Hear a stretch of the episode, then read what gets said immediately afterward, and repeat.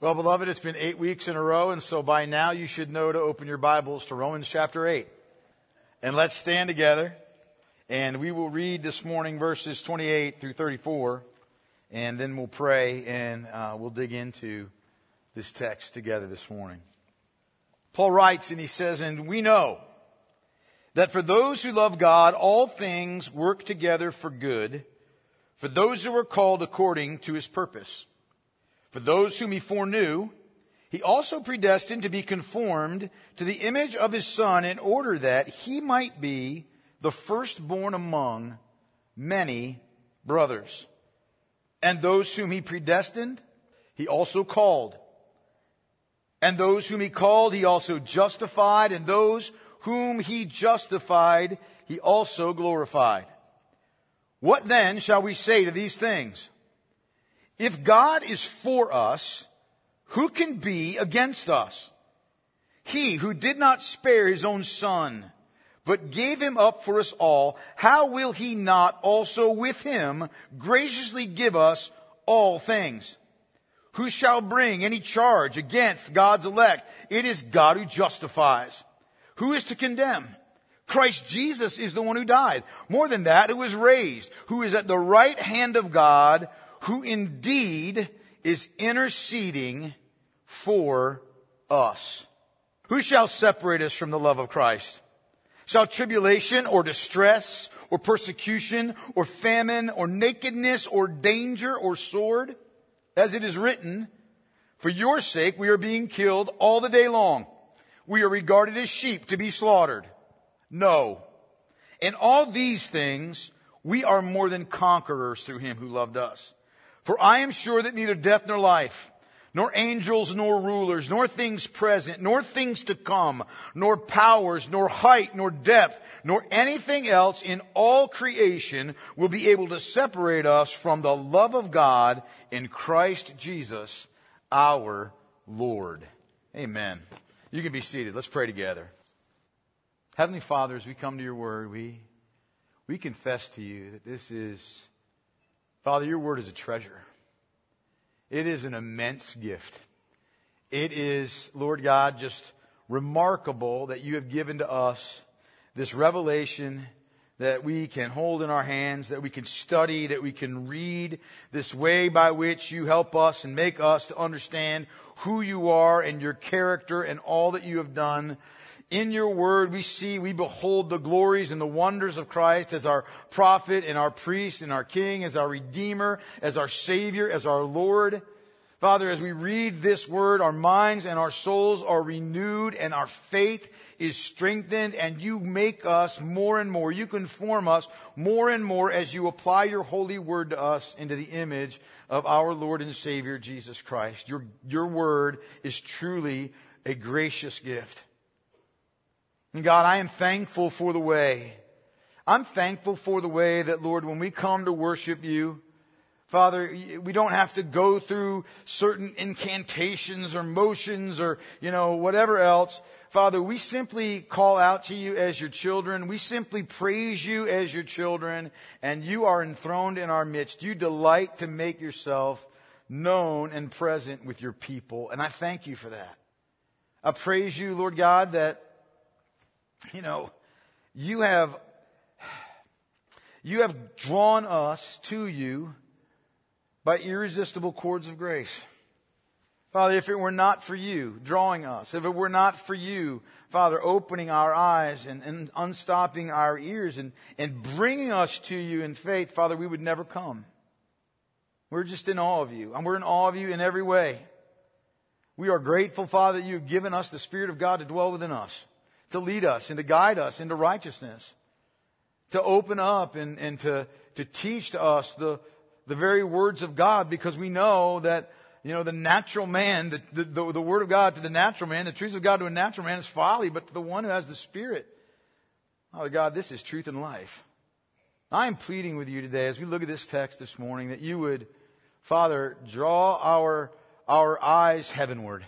That Lord God, you would just, you would just emblazon Christ before our eyes, that you would magnify your work of grace in the lives of your children. That Lord, we would hear these words and we would be astonished by them and grateful for them. I'm, I'm praying, Lord, that, that you would exalt your faithfulness before us today. And I'm praying, Lord God, that you would use me as an instrument to faithfully and accurately and powerfully preach your word. I pray that you would take these words that I'm about to say and that, Lord, you would give strength to them by your spirit and that, Father God, they would be faithful to your will and to your desires and that, Lord God, this word would go forth, your word would go forth with power and accomplish the purpose for which you intend it. So I'm asking you, Father, please, to empty me of myself and my own strength and my own reliance upon me and to fill me with your Holy Spirit. Father, to make me to be in every way led and directed by the Spirit of God. And that in that, Lord, you will be exalted. We'll hear what we need to hear. And we'll respond as we need to respond. I praise you, God. I thank you for your great grace to a sinner like me. I am grateful for forgiveness for a wretch like me, and I am grateful, Lord God, for acceptance. And I'm grateful for this great privilege to preach your word. Let us not take this time, any of us, for granted. I pray in Jesus' name. Amen. You be seated. You know, beloved, I, we, we've heard and we've studied some really amazing theology in the last eight weeks, right? I mean, we have considered some, man, remarkable doctrine as we have walked through this eighth chapter of Paul's letter to the Romans, right? But now we come to really the question that demands an answer. We come to the question that demands an answer. And Paul says very simply, in the first half of verse 31, look at it. What then shall we say to these things? In other words, here's what Paul's getting at. This isn't obviously, this isn't the first time, in fact, in the book of Romans that Paul has done this. He asks this question quite often. What then? What shall we say then? What shall we do then? He asks this question a lot. And here's the point. After he's presented some doctrine, after he's expounded some theology, right? Paul is saying, what are you going to do with that? What are you going to do with what you've just heard? What then? What shall we say to all of these things? And the reason he does it, beloved, is this. It's because revelation demands a response, right? Right? Theology demands application, right? Like just knowing theology is not enough. Just having an understanding, perhaps, of the facts of revelation, like, that's not enough. It is, it is a, it's a dangerous thing beloved, to fail to deal with the Word of God. It really is. It to fail to, to, to, you know, give it the weight that it deserves. And here's why. First of all, and John prayed this, it is because what we are looking at when we read the Word of God is the inerrant, infallible, God-breathed Word. It's the truth of God. It is the ground of reality and of truth. It is the ground of what actually is. There are so many people that want to act as if the Word of God really has no weight. You know, the whole, you know, the bumper sticker mentality. God said it, I believe it, that settles it. You can take that middle part out. God says it, that's it. And it's a dangerous thing to know and to hear the truths that are being expounded in the Word of God, particularly what Paul is saying here, and then to go away from that Word without having truly responded to it, right? Because it's the Word of God. It's the Word of truth. And the second reason is this. You never know when it may be that it's the last time you ever hear the Word of God. Tomorrow's not promised to you or me. The next minute isn't promised to any of us. You don't know when it might be the last time that you hear the Word of God, the last time you have an opportunity to respond to the Word of God. People in hell wish they had one more shot. Every one of them.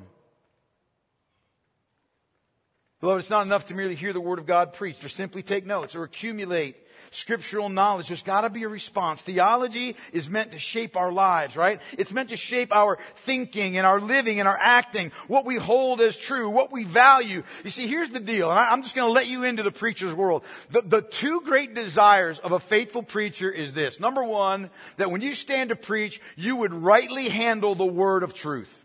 That's the first thing. That when you stand up to preach, you would rightly handle the word of truth so that Christ would be exalted, so that God the Father would be magnified, so that the truth would be clearly proclaimed in the ears of the hearers. And then second, that the word of God would be received by the hearers as it is. Not the words of a man, but the word of the living God. And that there would be a response. A real, tangible, noticeable, fruitful response. No preacher wants a ministry like Jeremiah's, where he stands up and he preaches and it tends to fall continually on deafened ears and no one responds until the judgment of God comes. Paul's saying, what will you say to this? You can't just sit there and just nod your head yes. What do you say to this? How do you respond to this? How does this affect you? How does this impact you? What do you say to these things? Because the things that Paul's speaking of here are no small matter. Right? I mean, he has been referring to, you know, Paul obviously when he says, what will you say to these things? He's referring to what he's immediately been expounding starting in verse 28, right? But as we said a couple of weeks ago, really, Romans chapter 8 is the climax of this section of, uh, of, of the book. It's the climax to the gospel that Paul has been preaching since Romans 1 verses 16 and 17, right? Back when he said, I'm not ashamed of the gospel, for it is the power of God for salvation to everyone who believes, to the Jew first and also to the Greek, for in it the righteousness of God is revealed. For faith, from faith for faith, or beginning and ending in faith. As it is written, the righteous shall live by faith. Paul's saying, what do you say to those things? What do you say to what you have heard? Because this teaching that Paul has been giving, it's not only profound, it's not only mar- mar- you know, marvelous and theologically sound and a wonderful treatise and all of that. It's truth that has massive implications for every one of us. Think about what he's told us already. He's told us that we are by nature sinners, right? God, ungodly and unrighteous. We are under the just wrath of God. He says that we have guilt, we are guilty of all manner of debased and haughty sin. We've got no good works to commend us to God. No one is righteous. We are all without understanding. We do not seek God. We have made ourselves worthless. We do not do good. By nature, we have no fear of the Lord and we cannot earn or achieve the righteousness necessary to reconcile us to the holy God. We cannot justify ourselves in His sight. We're lost and we are without hope. If it's up to us, we are without hope in this world. Left to ourselves. Left to ourselves, here's reality. Left to ourselves, the only prospect that any of us has is divine judgment and eternal condemnation. Right? That's bad news. But the good news is this, God hasn't left us in our wretched estate, right? The very righteousness that we need in order that we might be forgiven of our sins and be reconciled to God, we didn't provide, God did. He himself has provided by putting forward the Lord Jesus Christ as the propitiation, as the wrath bearer for the penalty of our sins. Praise God. So that we might receive his righteousness, for there's no distinction. All have sinned and fall short of the glory of God and are justified by His grace as a gift through the redemption that is in Christ Jesus, whom God put forward as a propitiation by His blood to be received by faith. God has done that. God has reconciled us to Him. God has given to us peace and access to Him that before was denied because of our sinfulness. While we were weak, while we were ungodly, while we were sinners and enemies with God, Christ died to bring us to God. God brought us out of the sphere of Adam. He delivered us from the dominion of sin and He placed us in Christ. He put us under the reign of grace and not the reign of law and sin any longer. We have been made, he has, he have, we have been united to Christ by God to present ourselves to Him for the sake of righteousness. He has made us, God has, slaves to Him so that the fruit of our lives leads to sanctification. God sustains and strengthens us in our battle with indwelling sin. He declares that there's now therefore no condemnation for those who are in Christ Jesus. He has given now the Holy Spirit to dwell within us, who gives spiritual life to us, who leads us to grow in likeness to Christ. He has given us the Holy Spirit as the spirit of adoption, the spirit of sonship, by which we call God not judge, but Abba, Father, right? He has made us fellow heirs with Christ. The Holy Spirit intercedes for us with groans that are too deep for words. There's more. He has promised us that all things work together for our ultimate good, for those who love God because God loved us first. That we would be conformed to the image of the Lord Jesus Christ so that Christ would be exalted and magnified above all others as the firstborn of many brothers to his everlasting praise and glory. And he guarantees all of this. God does. He guarantees it all because he has foreknown us. He has foreloved us, his people, his elect, with a sovereign, distinguishing, intimate, steadfast, unchanging, unrelinquishing, faithful love. He's predestined us. He has marked out the boundaries of our lives to this end that we would be effectually called, that we would be regenerated, that we would be made alive, that we would be summoned to life and to faith in Christ, and then He has given us the very faith by which we lay hold of Christ for salvation. He has done all of these things. And He promises yet to glorify us. He has done all these things. So what do you say to that? What do you say to this? Because you've got to say something, right? You got to say something. If you can just sit there and be unmoved, if you can just sit there and nod your head, and this doesn't thrill your soul, your soul's dead. I'm not kidding that. That is no exaggeration. That is no hyperbole. If you can hear those things and you're just sitting there like, yeah, okay. I've heard all this before. It's no big, you are dead in your sins. You're going to hell unless you repent. Unless you believe. I'm not kidding. I'm not playing games. I'm telling you the truth. There's no way if you're in Christ, you can hear those things and be like, mm. I mean, if you can, what's wrong with you? No, really, I mean that. What's wrong with you? This is the truth, man. Indifference and apathy, they have no place in the face of this truth. You should be astonished. I should be astounded and amazed and overwhelmed that God would be so gracious, so merciful, so loving to sinners as such as we are. Paul expects a response. He's expecting more than a shrug of the shoulders or a yawn. And the response he wants us to have is one of supreme confidence in God. Oh, look at this, man. In light of all of this, the response that Paul is looking for is this. Second half of verse 31. If God is for us, who can be against us? My goodness, in light of all of that, in light of everything that you have just described and everything that, Christ, that, that Paul has just described, all that God has done to make us his children, everything that is for love, you know, his, his, his predestination, his calling, his justification, the eventual glorification, in light of all of that, my goodness, I hear that and I must say this. If God is for me, who in the world could be against me? That's what Paul is saying. And that's how we ought to respond. In fact, that word there, if, is better understood by the word since or because. In other words, listen, there is no uncertainty in this statement. It's not a hypothetical. It's a statement of fact. If all of those descriptions of all those things that God has done, if that is true of you, then God is for you. And there is not anyone that can be in any way against you in any meaningful way. There's no one that can be against you in any meaningful way. No one can frustrate the power and the plans of the sovereign, omnipotent, all wise, unchanging, righteous, and true God. Nobody. I want you to think about how unique it is to be able to say that. You know, everybody in the world thinks God's on their side, don't they? Don't they? I mean, everybody in the world does. Every world leader that ever goes to war thinks God's on his side. Right?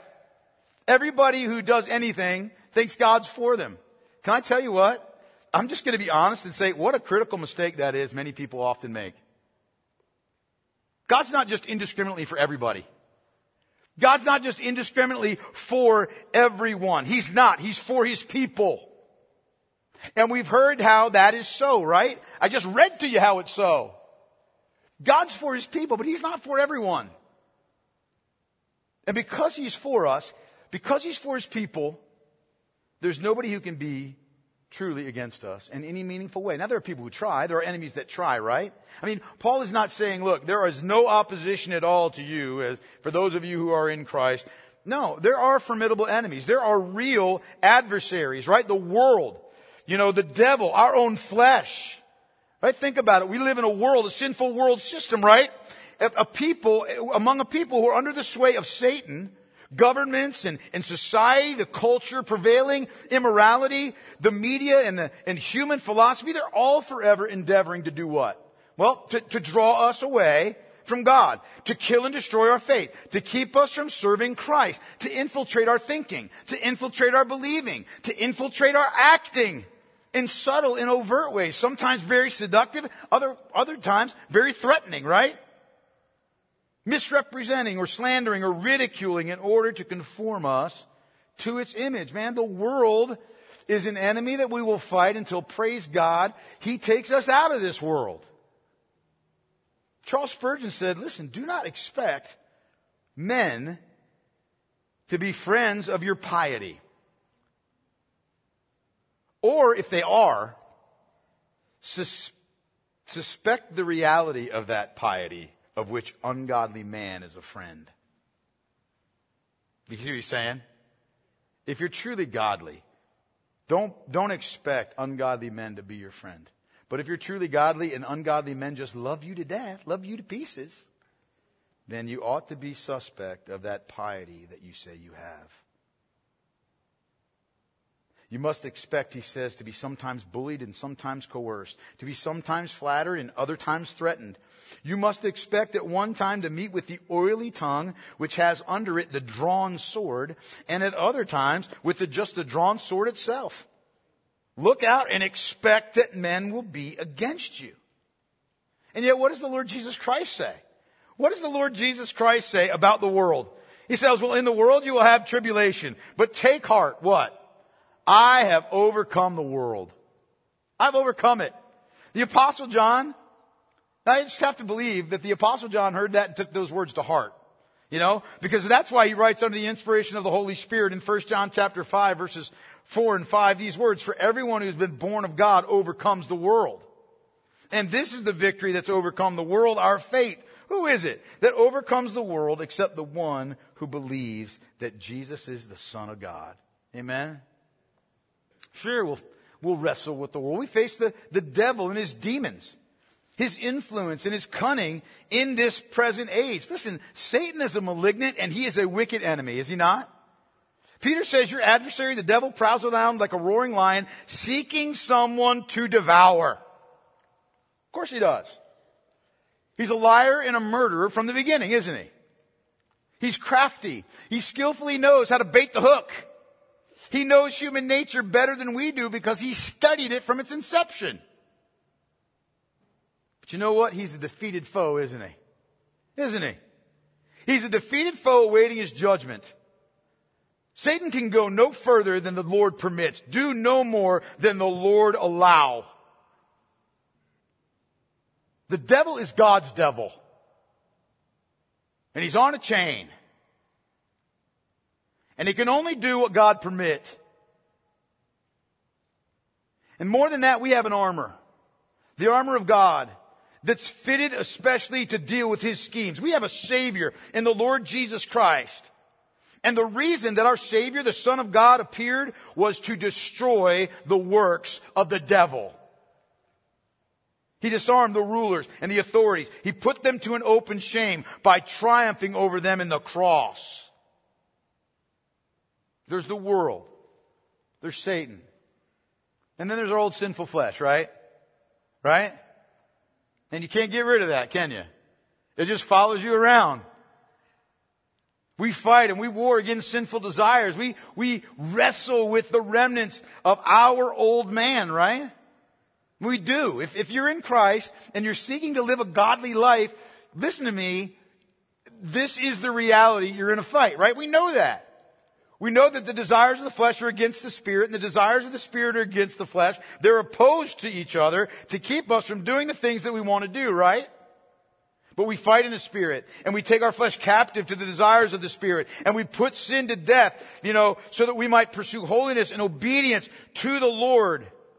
We hear Paul say to us earlier in Romans, let not sin reign in your mortal body to make you obey its passions, right? Let, do not present your members to sin as instruments for unrighteousness, but present yourselves to God as those who have been brought from death to life, and your members to God as instruments for righteousness. For sin will have no dominion over you, since you are not under law, but under grace. And we hear that and we say yes and amen. Even though our sinful flesh cannot overturn the invincible power, even our sinful flesh, I mean, even our, the sin that we commit cannot overturn the invincible power and purpose of God. I mean, how could it? Think about it, beloved. Think about it like this. If God were for us, even while we were yet his enemies, if God was for us, even while we were yet in bondage to our sin and had no regard for holiness or righteousness and we sinned with abandon, abandon, how will he not be for us now? that we are his sons and daughters and desire to live in a way that pleases him, although we yet stumble and fall. Beloved, if we've been reconciled to God when we were yet sinners, we cannot be unreconciled to God now that we are his sons and his daughters. Look, the enemies are real, right? And they're formidable to us. The world, the flesh, the devil, they're formidable to us, but, but not to God. Not to God. They're defeated foes under his authority, in submission to him, finite in their power, right? But the Lord is infinite in his might. They can threaten and discourage. They can harass and attack. But what can any of these opponents do in an ultimate sense to separate us from the love, the plan, and the purpose of God for us? And the answer to that is what? Nothing. Nothing. Even the things that they do fall under the promise of Romans 8:28. How about that? Even the things they do fall under the promise of Romans 8:28. They're weapons against us. God fashions for our ultimate good in order that he might conform us to the image of the Lord Jesus Christ. Our enemies are just tools in his hand. That's all they are. Under his sovereign control and direction and what they mean for evil, God turns to good in ways that we cannot even begin to know fully right now. But one day we will. You know what? I think about it like this. When I think about the idea that, you know, if God is for us, who can be against us? I think of the scene in the movie The Lion King. How many of y'all ever saw the movie The Lion King, right? Not the cheesy stop action one with human people. I mean, the actual good cartoon one. Y'all see that? Yeah. It, there's, I don't, I have no, many, no idea how many times I watched that movie with Sam, Jake, and John, but to say on the order of hundreds is not a lie. Like, I mean, over and over and over we would watch this movie. But there's one scene in this movie, right, where Simba, you know, the young cub is cornered by a bunch of hyenas and they're harassing him. They're going to kill him, right? And he's trying to defend himself and his girlfriend Nala. You know, they're both off the reservation, They're not where they're supposed to be. And hyenas are coming out to get him, right? And, and, and he's trying to scare the hyenas away and, and he attempts this pitiful excuse, you know, for a roar. You remember the scene? And this little pathetic comes out, right? And then all of a sudden it is superseded by this massive, you know, ear splitting roar, right? And all of a sudden the picture pans back to see Simba's father, Mufasa, standing behind him. And immediately all the hyenas are like out of there quick, right? They, they take off. They're exposed as being a total mismatch for Mufasa's power, right? Under the protection of Mufasa, the pack of hyenas was nothing, right?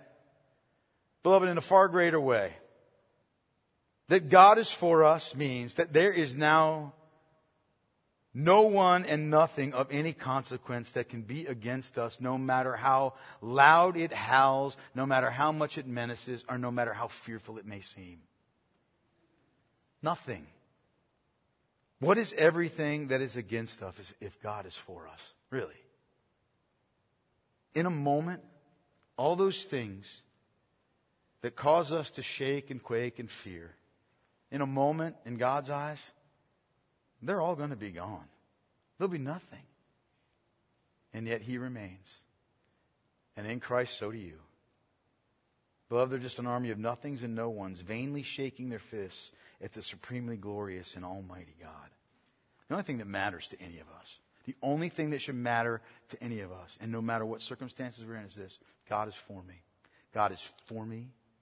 God is, I know God is for me. He has proven it. I have no right to doubt him. I have no right to believe that he is not for me when he has already demonstrated more times than I can even number that he is. He is. He is. What greater security do you need than that? Really, what greater security do you need than that? It's because God is for us that we can actually say such things as what is written, for instance, in Psalm 27 and believe them. Like if you don't believe that God is for you, then these words are empty. But when you know that He is, these words have life. The Lord is my light and my salvation. Whom shall I fear? The Lord is the stronghold of my life. Of whom shall I be afraid? Or Psalm 46, right? If I know, if I believe God is for me, then when I read this, these words, man, they give spiritual steel to my soul.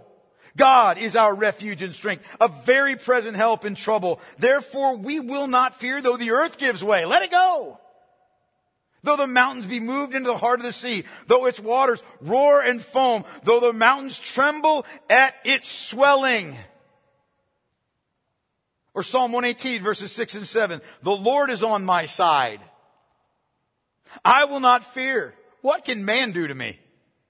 The Lord is on my side as my helper. I shall look in triumph on those who hate me. The only way you can say that with confidence is if you believe God is for me. That's why this matters. Only Christians those whom God is for can say in truth and confidence, Bless the Lord, O my soul, and all that is within me. Bless his holy name. Bless the Lord, O my soul, and forget not all his benefits. Who forgives all your iniquity, who heals all your diseases, who redeems your life from the pit, who crowns you with steadfast love and mercy, who satisfies you with good, so that your youth is renewed like the eagles. That God is for us is why we can believe the words of the Lord when he says, No weapon that is fashioned against you shall succeed. Think about that. No weapon that is fashioned against you shall succeed, and you shall refute every tongue that rises against you in judgment. Well, you might say, well, that's just for Isaiah. No, no. This is the heritage of the servants of the Lord, and their vindication from me declares the Lord. Only the children of God can say those things, can believe those things, because they're true only of us, and they should feed our faith and our courage in this evil age. I think about, there's a story from the, from the life of the fourth century preacher, John Chrysostom. It's a great story. Oh, that we would have the, the faith-filled confidence of him. It's, the story is told of him when he was arrested and he was brought before the Byzantine emperor Arcadius and his wife Eudoxia. She's about as likable as her name sounds. Eudoxia, right? And threatened by the empress with banishment if he would not deny his faith in Christ. Chrysostom, he replied and said, you cannot banish me. For the world is my father's house. The empress said, but I will kill you. And he replied, no, you cannot. For my life is hid with Christ in God. I will, I will take away all of your treasures, she said. Again, Chrysostom replied, no, you cannot. For my treasure is in heaven and my heart is there. But I will drive you away from all your friends and you will have no one left, Eudoxia said. No, you cannot, said John. For I have a friend in heaven from whom you cannot separate me. I defy you. For there is nothing you can do to harm me. Oh, that we had that kind of courage. Right? That kind of confidence in God. He understood the meaning of the words God is for us, didn't he? Beloved, God's for us. He can't be against His own children. He's chosen us. He will not let us go. And Paul, he wants us to know this. And so he gives to us, look, the ultimate guarantee that it's true that God is for us is found in what Paul says next. It's an argument from the greater to the lesser, right? Look at it. Tying this knot, this knot tightly that God is for us, Paul asks in verse 32, He who did not spare his own son, but gave him up for us all, how will he not also with him graciously give us all things. Paul's saying, look, you know what? If you really want to know whether or not God is for you, here's the proof. God didn't spare his own son. He gave him up for you.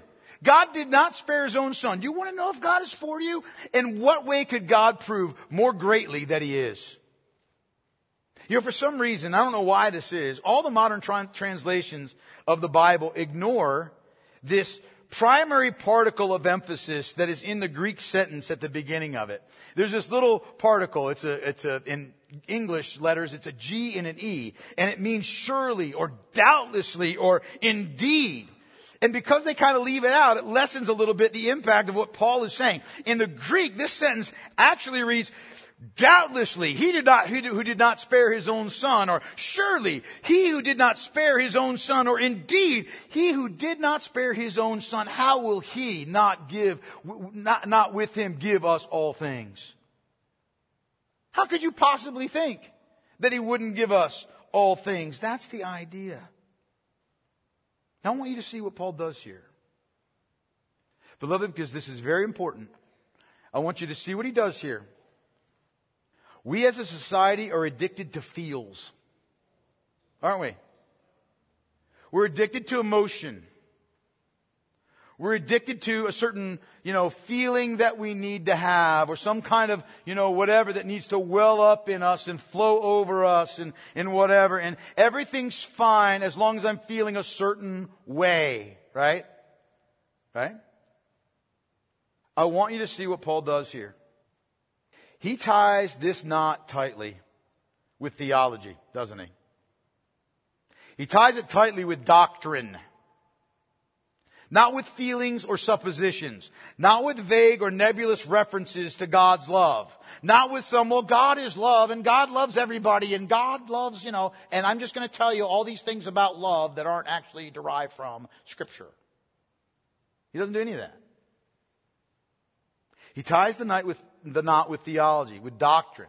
That's why whenever anybody says to me, I don't need to know theology, I don't need to know doctrine, I just want to, you know, just tell me about Jesus. Listen to me. It is impossible to tell you anything about Jesus without teaching to you theology and doctrine. Otherwise, what I'm teaching you is my imaginary version of who Jesus is. Right? Praise God when Paul is dealing with and tying the, cinching the knot tight regarding this truth that God is for us. He does it with divine truth because it's divine truth that we need, beloved, not sentimentalities and human suppositions. Those won't get you anywhere. The Roman Christians to whom he was writing that were facing great problems and hardships and persecutions, they needed more than just vag- vagaries and fads and philosophical notions to assure them of God's love for them. They wouldn't do for them and they won't do for us either. And so Paul points them to the great demonstration of God's love and grace, saying in effect, here you go. Here's the measure of God's love for you. Here's how you know that God is for you. It's because God did not withhold. God did not keep back. God did not spare his own son in the work of your redemption for the sake of your salvation because he loved you with an everlasting love. He did not spare his son what was required for your redemption. He had to do it all. We're familiar with that word spare. You know what it means, right? You spare your children. Spare the rod, you what? Spoil the child. Sometimes parents do. Sometimes we, we, we spare our children when they don't, we don't punish them as they deserve. Judges sometimes spare criminals when they assign a, a lesser sentence than they're due. But God didn't spare his own son. Let that sink in. God did not spare his own beloved son. His son in whom he has always been perfectly well pleased. His son his true and unique Son, whom he has infinitely loved for all of eternity. The Son with whom he has been face to face in perfect communion from time immemorial until the incarnation, and the one in whom he delights. His Son, who is the radiance of the glory of God, the exact imprint of his nature. For our sake, God did not spare his own son. What does that mean? Well, it means he didn't spare him, for, first of all, the indignity of the incarnation, the humiliation of God becoming man. He didn't spare him the demand that he live and endure in a world of sin and iniquity and wretchedness. He did not spare him from living among God haters and lovers of evil in this world under the sway of Satan. He didn't spare him from the obligation to live faithfully every jot and tittle of the law. He did not spare his own son the life of a homeless, itinerant preacher didn't spare him the contempt and hatred and dishonor of men, the grief and the sorrow, the groundless, repetitive accusations, the betrayal of a man who professed to be his best friend. God didn't spare his son the shameful death of the cross or even being buried in a borrowed tomb. He did not spare his own son. Paul says he gave him up for us all. I want you to understand the strength of what Paul is saying here. Because that word give, gave, is the exact same word that Paul uses in Romans chapter 1 to describe God delivering sinners over to the lusts of their hearts. He gave his own son over for us. Delivered him over for us. Well, to whom or to what? Well, to Judas and to the Jews and to the Romans and to the Pharisees, to the Sadducees and to Caiaphas and to Pilate and to the forces of darkness, into the hands of evil men. Acts chapter 4 verse 28 says, to do whatever your hand and your plan had predestined to take place. God gave his son over. He gave him up according to his own purpose. And Peter captures it perfectly in Acts chapter 2 and verse 23 in that great sermon at Pentecost when he says to the assembled multitude, this Jesus delivered up according to the definite plan and foreknowledge of God, you crucified and killed by the hands of lawless men. I want you to see that. Yes, lawless men crucified the Lord of glory, right? Right? But behind it all was the Father. His definite plan and his foreknowledge. Behind it all was the Father who gave up His own Son for us all. The Father who delivered His Son over to divine wrath and to utter forsakenness upon the cross so that we might not be forsaken. It is because God is for us. It is because of his choosing and his saving love, love set upon us before the foundation of the world, that God did not spare his own son. His beloved son, his glorious son.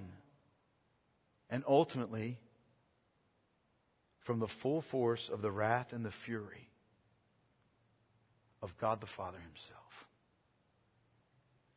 Yet it was the will of the Lord to crush him. He has put him to grief.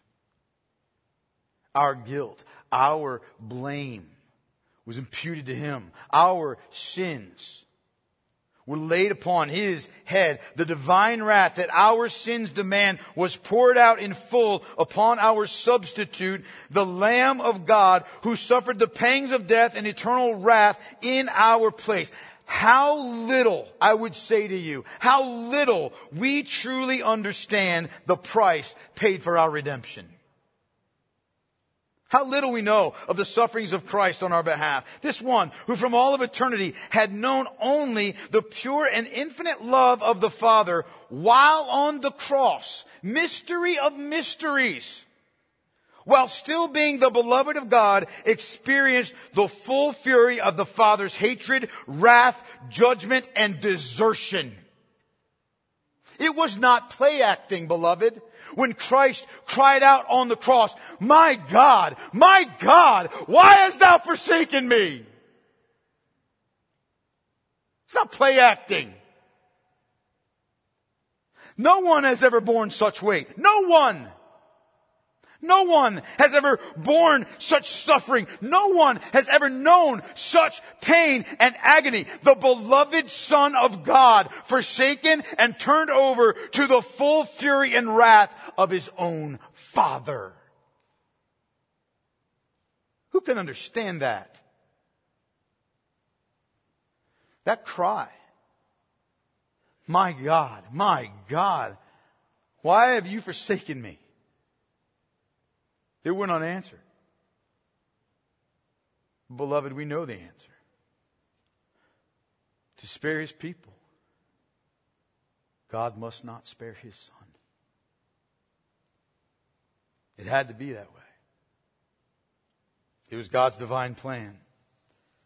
Divine redemption requires justice, not just mere sentimentality. Not just brushing our sin under the rug or looking the other way. It requires justice. It requires inflexible justice. Full satisfaction for sin. Unbending judgment. And so according to the plan of God, in our place, condemned Christ stood. I have heard so-called theologians foolish heretics say things like, well, that's just divine child abuse. Or, I'll never believe in a God who would sacrifice his own son. That's barbaric. Such a God would be a moral monster. Those people speak of what they do not know, and flippantly, and foolishly, and irreverently, and blasphemously. That God did not spare his own son is not an act of divine capriciousness or cruelty or malice. It is the greatest act of love. If he spare his son at all, if he spare his son at all, in any bit, if he ameliorate his suffering to any degree, we are not spared.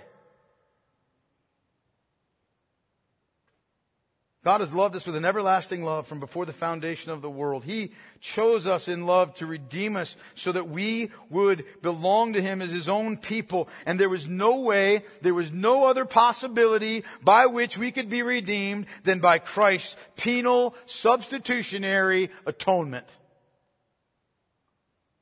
His penal substitutionary atonement. His penal, that means penalty bearing, wrath extinguishing substitutionary, on our behalf, in our place, atonement. His sacrifice to bring us to God. Paul is saying, look, there's no way that we can ever doubt the love and the faithfulness of God to us, His people, when He has given to us the inexpressible gift of His own Son for our salvation. Rather, what we should say is this, what love is this, that God did not spare His own Son, but gave Him up for us all. That's a holy love. That's a shocking love. Well, who's the us all? Who's the us all that he's talking about? Some people hear that and they say, they conclude, well, Paul is saying that God gave his son up. He did not spare his son, but he gave him up for every single sinner in the world that's ever lived. That on the cross, that Jesus bore the sins of everybody that would ever live and die. But that is not what Paul is saying. That view lacks wisdom. It is contrary to Scripture. And it, in fact, dilutes the very force of what Paul is saying here. Think about it. If Christ died for the sins of every single person who has ever lived, then what must be the result? That every single person would be what? Saved. And we know that's not true. If Christ paid the penalty of sin, even for those who perish in rebellion and unbelief, then God would be unjust to judge anyone and send them to hell. Why? Because Christ would have paid for their sins upon the cross, and then God would have required them to pay for their sins for an eternity in hell. It's illogical, it's foolish, and it's unscriptural. The judge of the world cannot be unjust. If it's true that Christ died for the sins of every single person, then everyone would be in heaven because even their sin of unbelief for which they are condemned would have been paid for by the sacrifice of Christ. You with me? It doesn't make any sense. Some say, well, actually what happened was is that Christ died to open up the possibility of salvation for all people. That's what that means. That when Jesus died, God gave his son up for us all to open up the possibility of salvation for all people. As if God is now sitting in heaven and saying, well, you know, wringing his hands and saying, well, you know, I've done everything that I can in Christ to save people and now it's just up to them. I hope someone responds. I hope somebody will be saved.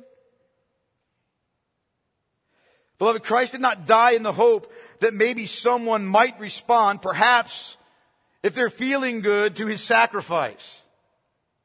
In fact, that goes against everything that we've been seeing in Romans. Doesn't it? Doesn't it? Go like this. Make me believe you've heard everything that I said in Romans. It ignores, doesn't it, the definitive cry upon the cross that Jesus made, tetelestai. It is finished. It is paid in Part? Part? Paid in full. It ignores the testimony of the Lord Jesus Christ when he said, I am the good shepherd. I know my own and my own know me, just as the Father knows me and I know the Father and I lay down my life for who? For the sheep. It disregards the words of the angel to Joseph when he's convincing him that the child that was in Mary's womb was the Son of God. And he said, You shall call his name Jesus, for he will save his people from their sins. See, it all comes down to this question Is Christ a real Savior, or is he just a potential Savior? Did he actually accomplish something? Or did he just potentially accomplish something? And the testimony of Scripture through and through is that the Lord Jesus Christ did something. That he is a real, actual, definite Savior of his people. Who is this, us all, that Paul is talking about? Well, the answer is simple when you keep it in context, isn't it? Context is king, beloved, right? Context, context, context. The us all are those for whom God works everything together for good. It's those whom love God, who love God. It's those whom He has called according to His purpose. And who are they? They're those whom He has foreknown. For love before the foundation of the world and chosen in Christ, His elect, whom He predestined and called and justified and glorified. It is a particular people upon whom He has placed his everlasting and unchanging and salvific love. It is the whole of the true church, chosen in eternity, redeemed in time, reconciled sinners who make up the body of Christ throughout the world and throughout the ages, right? The us all is a clearly defined, specific people for whom Christ died. And when we know that, when we know that,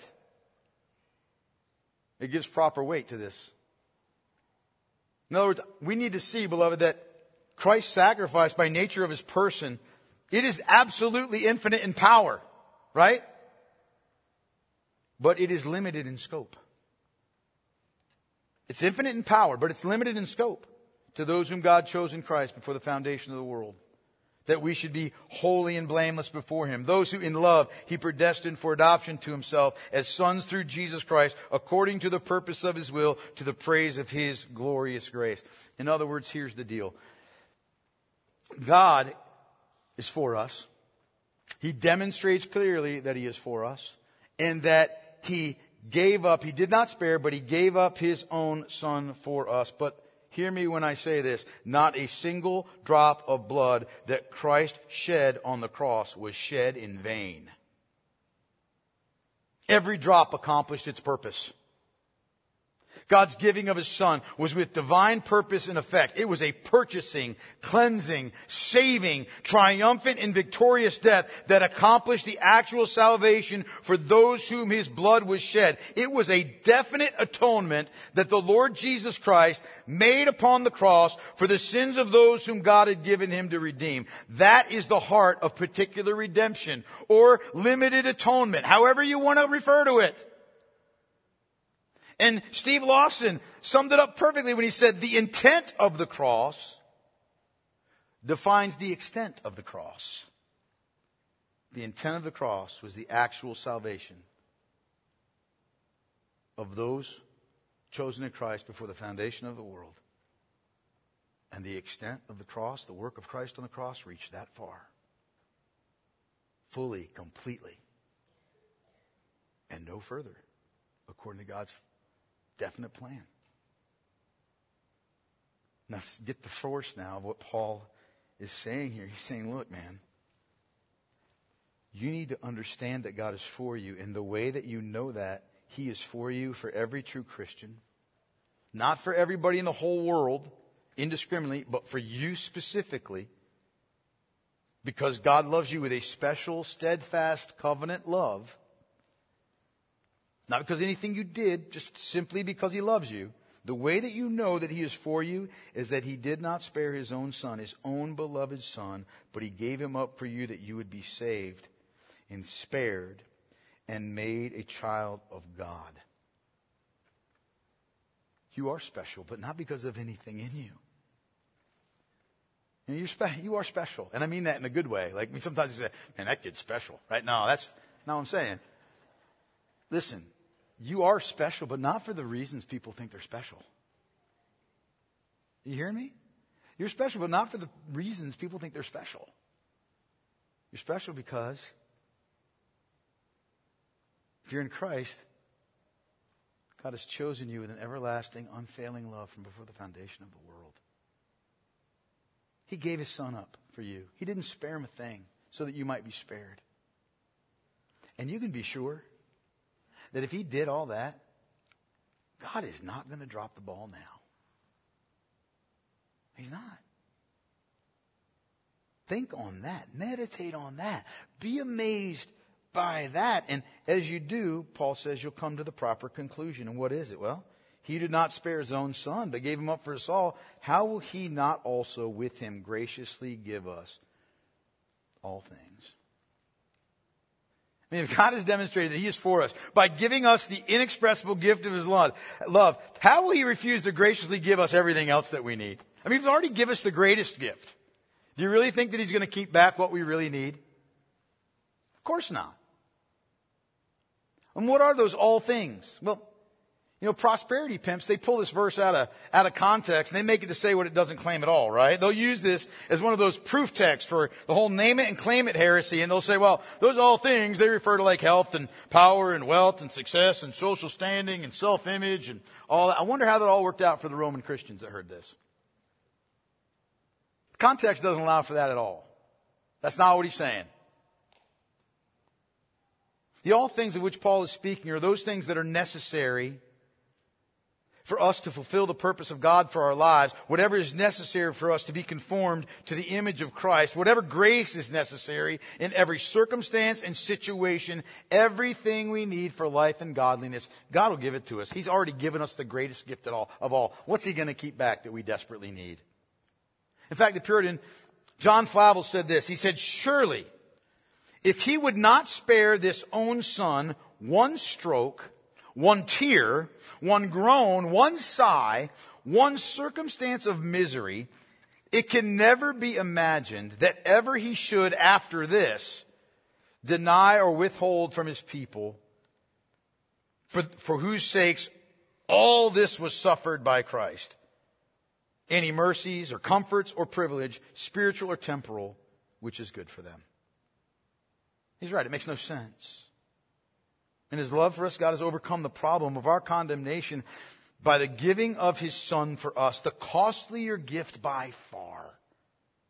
And if that's so, God's purpose, not only to justify us, but eventually to glorify us and bring us to glory, won't be thwarted by anyone or by anything. God will have his people, and he will not let us go and He will provide for us every necessary thing that we need to preserve us in His love and His purpose and His plan. If He has lavishly provided for us while we were His enemies, how much more will He provide now that we're His sons and daughters? John MacArthur perfectly states it. He says, God's already given the best. He's already given the most. He's certainly not going to hold back the least. And he's certainly not going to undo the work of the Son. If the Son died on the cross, he says, follow this, and actually paid the penalty for your sins, for God to turn around and let you go would be to depreciate and undo what the Son had accomplished. To say nothing of disdaining the supreme sacrifice that the Son of God himself would bear the punishment for our sin since he delivered his son up for us all to save us, will he not also, along with his son, give us whatever we need to get us to glory? Whatever grace it takes, whatever strength it takes, whatever wisdom it takes? And the answer is obvious, right? Of course not. Of course not. For him to do less would make him not God. So, the end of this message, we go back to the original question What shall we, us in this room, what do we say to these things? What do you personally say to these things? How do you respond? Charles Spurgeon said it's impossible for any human speech to bring out the depth of the meaning of how God is for us. It's impossible. There are not enough words in the human vocabulary. He was for us before the worlds were made. He was for us, or else he never would have given his son. He was for us even when he struck the only begotten and laid the full weight of his wrath upon him. He was for us, though he was against him.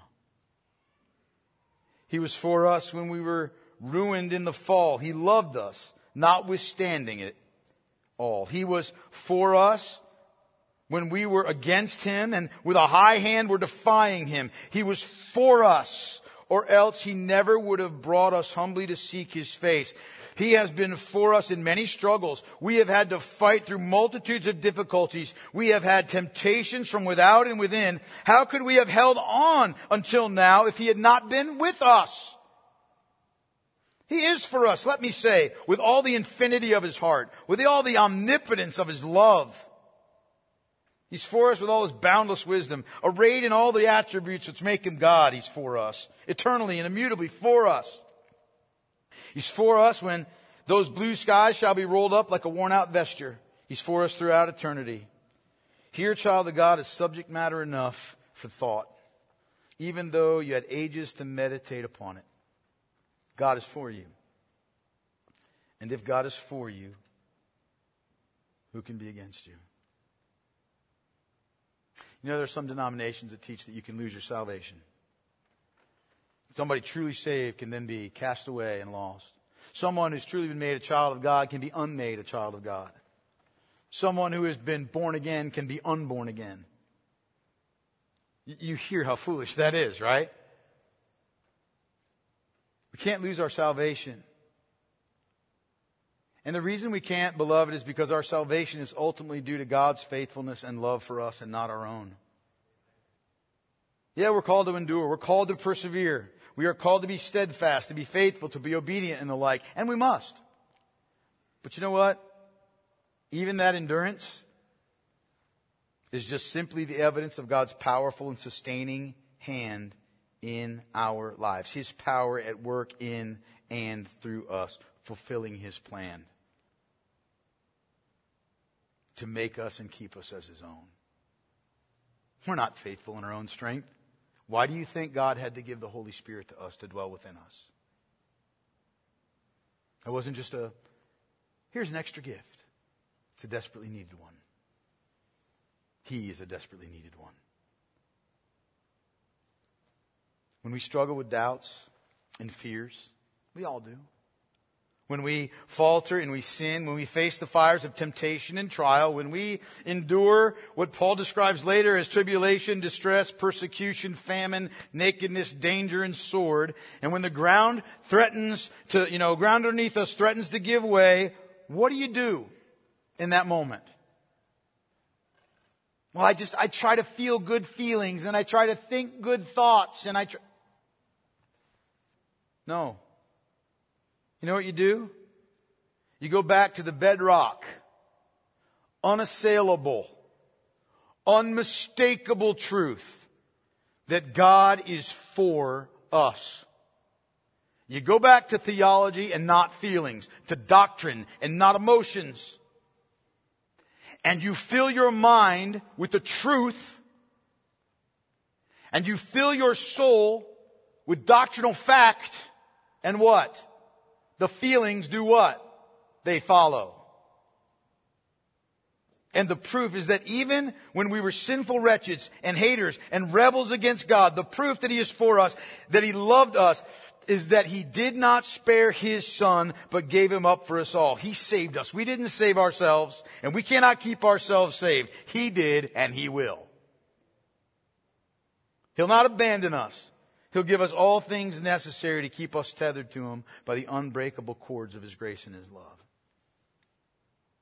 Because God's for us, we can go to Him, man. We can go to Him and we can ask Him for that which we need. And we can know that if He has given His Son for us, the greatest gift of His grace, He'll give us whatever we need. The, the love, the fortitude, the wisdom, the strength, the guidance, the hope, all of it. The patient endurance to make it to glory because he's a faithful, covenant keeping, gracious God. He's our Father. And he won't withhold any good thing from us. Because to do that, after he's already given us the greatest gift in Christ, would be to depreciate the gift of Christ. And God the Father's not about to do that. God's for you. He's for you. Trust in Him. Believe in what He's done. Believe in what He'll do. Trust that He has proven that He is for you. And you know what? Ingratitude and discontentment and confusion and fear and worry and anxiety, they will all meet their doom in God's inextinguishable love. I'd be remiss, however, if I did not say this before close. These words are rightly a wonder and an encouragement to those who are in Christ, right? They are. But there is an opposite to this truth that is terrifying. And I fear it applies to some of us who are in this very room today and to those who are listening on the internet. And the opposite is this if God is against you, who possibly can be for you? If God is against you, who can possibly be for you? You may have the approval of men. You may be well thought of in this world. You may even have your own stamp of approval. What is that? It's nothing.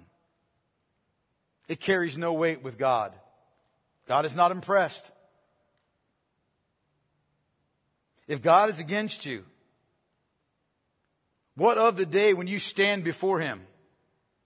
If God is against you, how is it that you're going to die? If God is against you, how will you face Him? What will be your hope in that day? What will become of you in time and eternity? See, there's no middle ground here with God. And inherently, people know it. They know it. That's why people try to fool themselves and say, well, after death, there's just nothing. You're just annihilated. Oh, you're going to wish that if you're in hell. If God is against you, who's for you? Nobody that matters. Nobody that matters. There are no more terrifying words to hear than, Thus says the Lord God, I am against you. Does God say that? Yeah, read the Old Testament. Read it.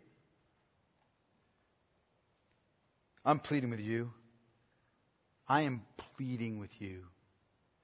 If you are here today and you do not, and you're not in Christ, you are not a surrendered person. You have not confessed your sins and repented of your sins and turned to Jesus Christ and trusted in his perfect life and in his necessary death in order for you to be saved. If you have not died to yourself in order to trust in Christ alone and His saving work, to believe in Him and commit your life, body and soul to Him as your Savior and Lord, I am pleading with you to come to Christ today while it's yet today. Quit putting it off. Quit thinking, well, I've just got to get a few more things in line or in order and then I stop. It's not about you at all your power, your ability, your worthiness. It's about Christ and His power to save even the most wretched sinner or even the most self-righteous. I'm telling you, I'm pleading with you today. This is no game. This is not make believe. This is not just a thing we do because we live in the Bible Belt. We live in Virginia and, and every good person goes to church. It's a matter of life and death. Therefore, we are ambassadors for Christ. God making his appeal through us. We implore you on behalf of Christ, be reconciled to God. For our sake, he made him to be sin who knew no sin, Christ, so that in him we might become the righteousness of God. Working together with him, then, we appeal to you not to receive the grace of God in vain. For he says, in a favorable time, I listened to you, and in a day of salvation I have helped you. Behold, now is the favorable time. Behold, now is the day of salvation. Now is. Now is. Let's pray together. Father in heaven, I pray that every one of us here in this room would be affected by the words, truly, deeply spiritually, emotionally, mentally, factually affected by the words that we have heard today. Lord, please, please. I pray that none of us would regard the concept of God being for us as just a foregone conclusion, that of course you are. It's not true of everyone. It's only true of your people. I pray that you would help us to really be able to enter into the truth of what it means that you did not spare your own son, but you gave him up for your people. What that really means. The weight of that. The awe that that should create in our souls. The, the magnificence of that. And therefore the guarantee that you will not keep back anything that we need. When you've already given us the greatest gift, you'll give us what we need to preserve us in your purpose and your plan so that we might be received in glory. And I'm praying, Father, for those that are in this room that are not in Christ and they know it. And if they don't know it, I pray you'd make them know it. And I pray, Lord God, that you would turn their hearts away from the myths and the stories that they might like to believe and to the truth of who Christ is and who they are and of the Savior that they need. And I pray, Lord God, that as we come to the Lord's Supper table this morning, that we will come able to better discern the body and the blood of Christ than we have ever been able to before, especially because of what we have heard and seen today. I pray that we would see this for what it is. Not just a, a ritual that we go through, not just some thing that we do as a church, but the very picture and the definite memorial. And Father, the great grace that it is to consider and to meditate upon and to commune with our Lord, whose body was broken and whose blood was shed, so that we might have everlasting life. The one whom you did not spare, Father so that we could be spared. So meet with us during this time in which we consider what we've heard. Draw forth our hearts in the way that they need to be drawn out. And then, Lord, give us grace as we come to this table today. I pray in Jesus' name.